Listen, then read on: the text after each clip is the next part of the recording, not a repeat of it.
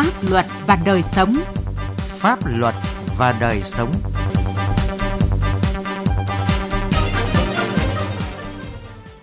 Kính chào quý vị và các bạn. Mời quý vị và các bạn cùng nghe chương trình Pháp luật và đời sống với những nội dung sau. Trung tâm trợ giúp pháp lý tỉnh Hà Tĩnh, những chuyển biến trong tư vấn hỗ trợ pháp lý cho các đối tượng chính sách – thực trạng buôn bán vận chuyển trái phép vật liệu nổ ở tỉnh Yên Bái, quyền và lợi ích hợp pháp của các hộ dân ở xã Cổ Đông, thị xã Sơn Tây, thành phố Hà Nội bị treo đến bao giờ?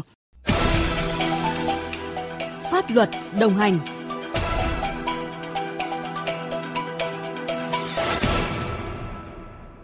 Thưa quý vị và các bạn, trợ giúp pháp lý là một trong những hoạt động thể hiện truyền thống đạo lý của dân tộc, trách nhiệm của nhà nước và xã hội đối với người nghèo, người được hưởng các chế độ chính sách ưu đãi xã hội, giúp họ có điều kiện tiếp cận và sử dụng pháp luật để bảo vệ quyền và lợi ích hợp pháp của mình. Trong những năm qua, với những nỗ lực cố gắng không ngừng của các cán bộ, viên chức, hoạt động trợ giúp pháp lý trên địa bàn tỉnh Hà Tĩnh tiếp tục chuyển biến tích cực và có nhiều kết quả đáng ghi nhận. Phản ánh của Tiến Anh, phóng viên Đài Tiếng Nói Việt Nam. Báo cáo của Trung tâm trợ giúp pháp lý Hà Tĩnh cho thấy, tính từ đầu năm 2021 đến nay, tại Văn phòng Trung tâm trợ giúp pháp lý nhà nước Hà Tĩnh, các luật sư trợ giúp viên pháp lý đã thực hiện hướng dẫn trợ giúp cho các đối tượng chính sách, người nghèo được hơn 500 vụ việc. Trong bối cảnh dịch bệnh COVID-19, việc tổ chức các đợt tư vấn trợ giúp pháp lý lưu động tại các vùng sâu vùng xa gặp nhiều khó khăn. Trung tâm đã đẩy mạnh ứng dụng công nghệ thông tin để thực hiện tuyên truyền tư vấn pháp luật đến mọi đối tượng qua Zalo, Facebook.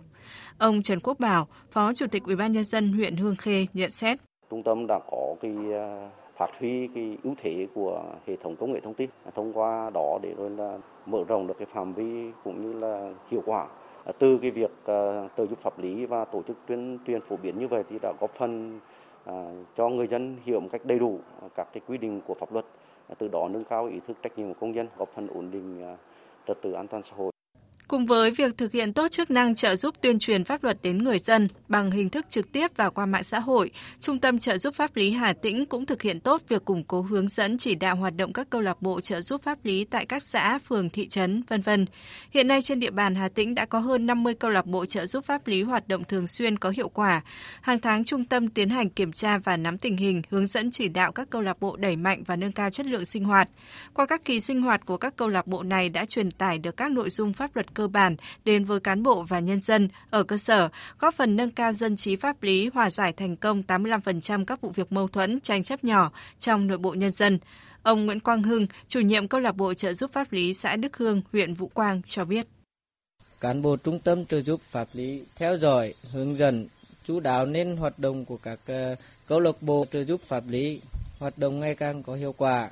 Câu lạc bộ chúng tôi phối hợp với các tổ hòa giải, kịp thời phát hiện và giải quyết hầu hết các vụ việc mâu thuẫn tại cơ sở, góp phần nâng cao nhận thức pháp luật của nhân dân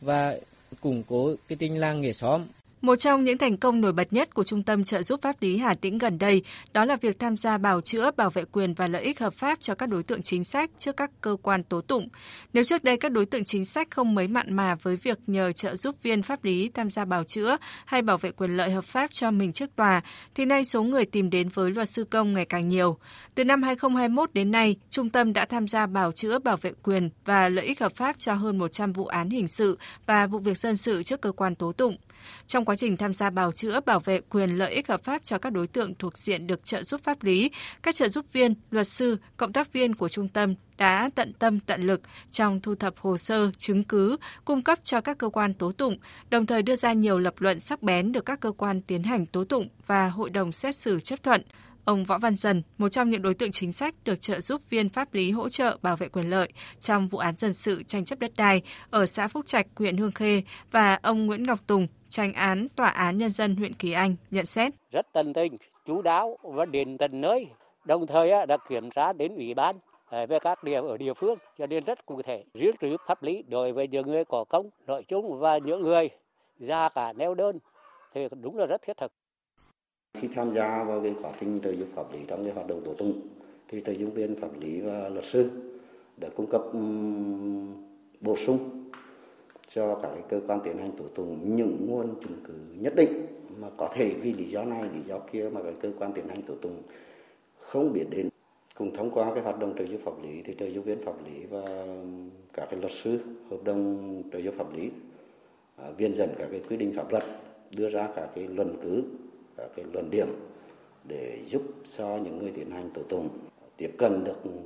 gần hơn với sự thật khách quan của các vụ án. Ông Trần Thanh Minh, quyền giám đốc Trung tâm trợ giúp pháp lý Hà Tĩnh cho rằng, dù đã có nhiều thành công nhất định trong hoạt động trợ giúp pháp lý cho khách hàng trước các cơ quan tiến hành tố tụng, nhưng vẫn còn những hạn chế nhất định, mà trước hết đó là sự tham gia của trung tâm và các vụ án dân sự hành chính chưa nhiều, chất lượng chưa cao. Về cơ bản thì nói chung hoạt động trợ giúp pháp lý thì cũng được cơ quan tiến hành tố tụng cũng như là cái, cái, cái quyền lợi được đảm bảo trong tố tụng ờ, hình sự thì nhịp nhá, còn dân sự với hành chính cũng hơi ít. Ngoài ra, hoạt động trợ giúp pháp lý ở Hà Tĩnh còn có những hạn chế tồn tại khác cần được khắc phục. Đó là chính quyền các cấp ở một số địa phương, nhất là vùng miền núi khó khăn, chưa thật sự nhận thức đầy đủ về vai trò ý nghĩa của trợ giúp pháp lý, nên chưa thực sự quan tâm tạo điều kiện cho hoạt động trợ giúp pháp lý. Một số cơ quan đơn vị chính quyền các cấp chưa phối hợp tốt với trợ giúp pháp lý trong xác minh thông tin, trả lời thực hiện các yêu cầu kiến nghị của trung tâm. Trung tâm cũng hoạt động chưa thật sự có hiệu quả, chất lượng khi trợ giúp tư vấn bảo vệ quyền lợi ích hợp pháp cho đối tượng thụ hưởng.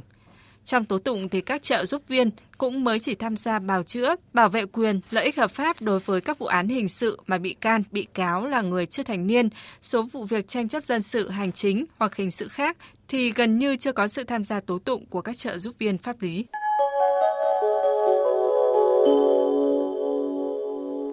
Thưa quý vị và các bạn, thời gian gần đây trên địa bàn tỉnh Yên Bái, tình trạng các đối tượng lén lút sử dụng, tàng trữ và mua bán trái phép vật liệu nổ có những diễn biến phức tạp, nhất là tại các địa bàn vùng sâu vùng xa, địa bàn có các doanh nghiệp khai thác khoáng sản. Trước tình hình đó, Công an tỉnh Yên Bái đã phối hợp với các lực lượng chức năng triển khai các biện pháp để đấu tranh với loại tội phạm này, ngăn ngừa những hậu quả đáng tiếc có thể xảy ra. Phản ánh của Đinh Tuấn, Lý Hồng, phóng viên Đài tiếng nói Việt Nam thường trú tại Tây Bắc. Ngày 18 tháng 2 năm 2022, Tại khu vực thôn Yên Bình, xã Hưng Thịnh, huyện Trần Yên,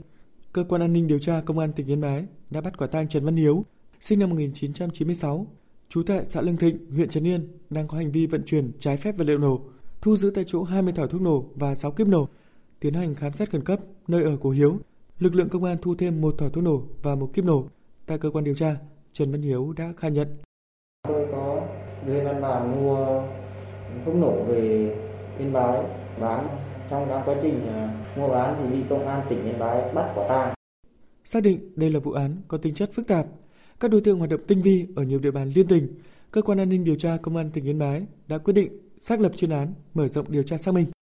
Bằng các biện pháp nghiệp vụ, lực lượng công an đã nhanh chóng xác định thêm 3 đối tượng có liên quan gồm Hà Xuân Thành sinh năm 1987, trú tại thôn Bản Bô, xã Thẩm Dương, huyện Văn Bàn, tỉnh Lào Cai. Trần Văn Minh sinh năm 1993, trú tại thôn Liên Thịnh, xã liên Thịnh, huyện Trần Yên, tỉnh Yên Bái và Vũ Thị Vương, sinh năm 1972, trú tại thôn Làng Chút, xã Hoa Mạc, huyện Văn Bàn, tỉnh Lào Cai. Tiến hành khám xét khẩn cấp nơi ở của đối tượng Vũ Thị Vương, cơ quan an ninh điều tra đã thu giữ được 109 thỏi thuốc nổ, hai cuộn dây nổ và một cuộn dây cháy chậm. Đại úy Bùi Tất Tuấn, Phó đội trưởng Phòng An ninh điều tra Công an tỉnh Yên Bái cho biết. Đặc thù của tỉnh Yên Bái là tỉnh miền núi, các bị can liên quan đến vật liệu nổ là thường thường là người dân tộc thiểu số, nhận thức ờ, pháp luật còn hạn chế, tới rất là khó khăn trong quá trình ờ, đấu tranh ờ, làm rõ về các hành vi vi phạm của đối tượng. Từ đầu năm đến nay, cơ quan an ninh điều tra công an tỉnh Yên Bái đã điều tra làm rõ 4 vụ với 17 đối tượng liên quan đến hành vi sử dụng, mua bán trái phép vật liệu nổ. Trong đó đã khởi tố 2 vụ 6 bị can, chuyển viện kiểm sát nhân dân đề nghị truy tố trước pháp luật 2 vụ 2 bị can, đồng thời thu giữ gần 400 kg thuốc nổ công nghiệp cùng nhiều tăng vật có liên quan khác. Đại tá Nguyễn Văn Dũng, trưởng phòng an ninh điều tra, Công an tỉnh Yên Bái cho biết. Cơ quan an ninh điều tra đã đặc biệt quan tâm chỉ đạo cán bộ chiến sĩ trong công tác đấu tranh phòng chống cái tội phạm này. Cái quan trọng nhất đó là phải tập trung làm tốt công tác nghiệp vụ cơ bản, nắm chắc tình hình liên quan đến cái loại tội phạm này để tổ chức mở án, thậm chí là xác lập chuyên án để đấu tranh đối với loại tội phạm này. Bên cạnh công tác đấu tranh xử lý nghiêm các hành vi liên quan đến việc sử dụng, mua bán trái phép vật liệu nổ, Công an tỉnh Yên Bái đã chủ động xây dựng các kế hoạch để tăng cường hiệu quả công tác quản lý nhà nước về vũ khí, vật liệu nổ, phối hợp với các lực lượng chức năng thường xuyên tổ chức tuyên truyền pháp luật đến cơ quan doanh nghiệp đóng trên địa bàn và quần chúng nhân dân. Qua đó từng bước nâng cao nhận thức, trách nhiệm của cơ quan doanh nghiệp và nhân dân trong việc tuân thủ pháp luật. Ông Tống Văn Quyền, chỉ huy nổ mìn, xí nghiệp khai thác đá, công ty cổ phần xi măng khoáng sản Yên Bái cho biết, hiện quy trình quản lý vật liệu nổ được đơn vị thực hiện đúng theo quy định và hướng dẫn của cơ quan chức năng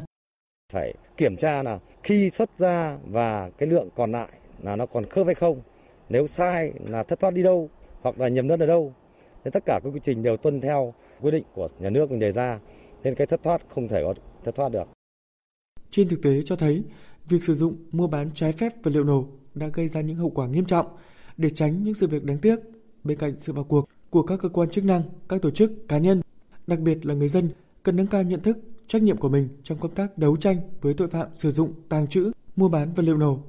không tiếp tay cho tội phạm, đồng thời chủ động tố giác loại tội phạm này.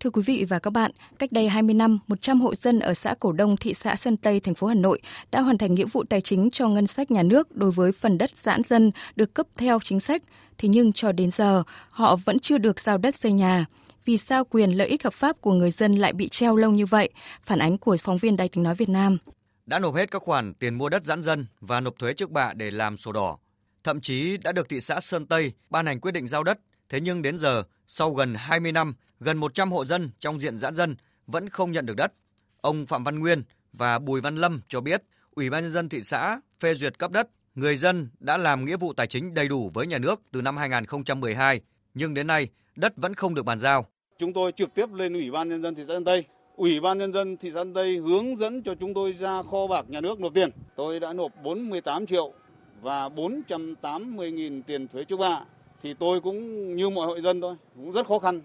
chúng tôi cũng phải đi vay lãi. Có những hộ dân bây giờ vay lãi của ngân hàng còn chưa giả được, còn chưa giả được hết nợ cơ. Chúng tôi cũng lên thị xã Sơn Tây, chúng tôi đã được trực tiếp gặp đồng chí phó chủ tịch và đồng chí có hứa chúng tôi là tới đây chúng tôi sẽ à, giải quyết cho các ông các bà. Thế nhưng mà chúng tôi cứ chờ mãi, chờ mãi, không thấy. Theo các hộ dân trong diện cấp đất giãn dân và chính quyền xã Cổ Đông, từ năm 2012, gần 100 hộ dân được xét cấp đất nhưng chưa được chính quyền tổ chức cắm mốc giao đất trên thực địa. Thời điểm đó, có một số hộ tự ý cắm mốc theo bản đồ quy hoạch của xã và đã hoàn thành việc xây dựng nhà để ở ổn định. Sau này, một số hộ cũng tự cắm mốc để xây nhà thì bị Ủy ban nhân dân xã yêu cầu dừng lại, nếu không sẽ bị cưỡng chế, trả lại hiện trạng mặt bằng. Ông Khuất Văn Nguyên, Chủ tịch Ủy ban nhân dân xã Cổ Đông xác nhận những phản ánh đó của người dân là đúng với thực tế khu đất giãn dân này chưa được giao đất cho người dân vì còn vướng mắc về thủ tục và chưa giải phóng xong mặt bằng. Vì vậy, nếu xây dựng là trái phép, lãnh đạo địa phương rất chăn trở trước thiệt thòi của người dân nhưng lại nằm ngoài phạm vi thẩm quyền của Ủy ban nhân dân xã. Gia đình đã nộp tiền vào kho bạc nhà nước và ngân sách nhà nước. Nhưng đến nay cũng gần hai chục năm nay chưa được à, cấp đấy. Với chúng tôi là một cán bộ, à, chúng tôi rất chăn trở bởi làm này thì nó gây những bức xúc và đặc biệt là rất thiệt thòi cho bà con nhân dân đối với nghiệp này. Bà Dương Thị Thanh, tránh thanh tra thị xã Sơn Tây cũng xác nhận gần 100 hộ dân được cấp đất giãn dân đã hoàn thành nghĩa vụ tài chính từ những năm 2012-2014 nhưng đến nay vẫn chưa nhận được đất. Nguyên nhân của vụ việc này là do vào thời điểm xét cấp đất giãn dân, chính quyền xã Cổ Đông đã không xét cấp đất cho một số hộ gia đình có đất bị giải phóng mặt bằng để lập khu giãn dân nên các hộ này không chịu di rời để có mặt bằng đúng như dự án giãn dân đã phê duyệt. Hiện nay thị xã đã và đang xin ý kiến của các ngành chuyên môn của thành phố để giải quyết nhưng chưa có lối ra. Có một số hộ là người ta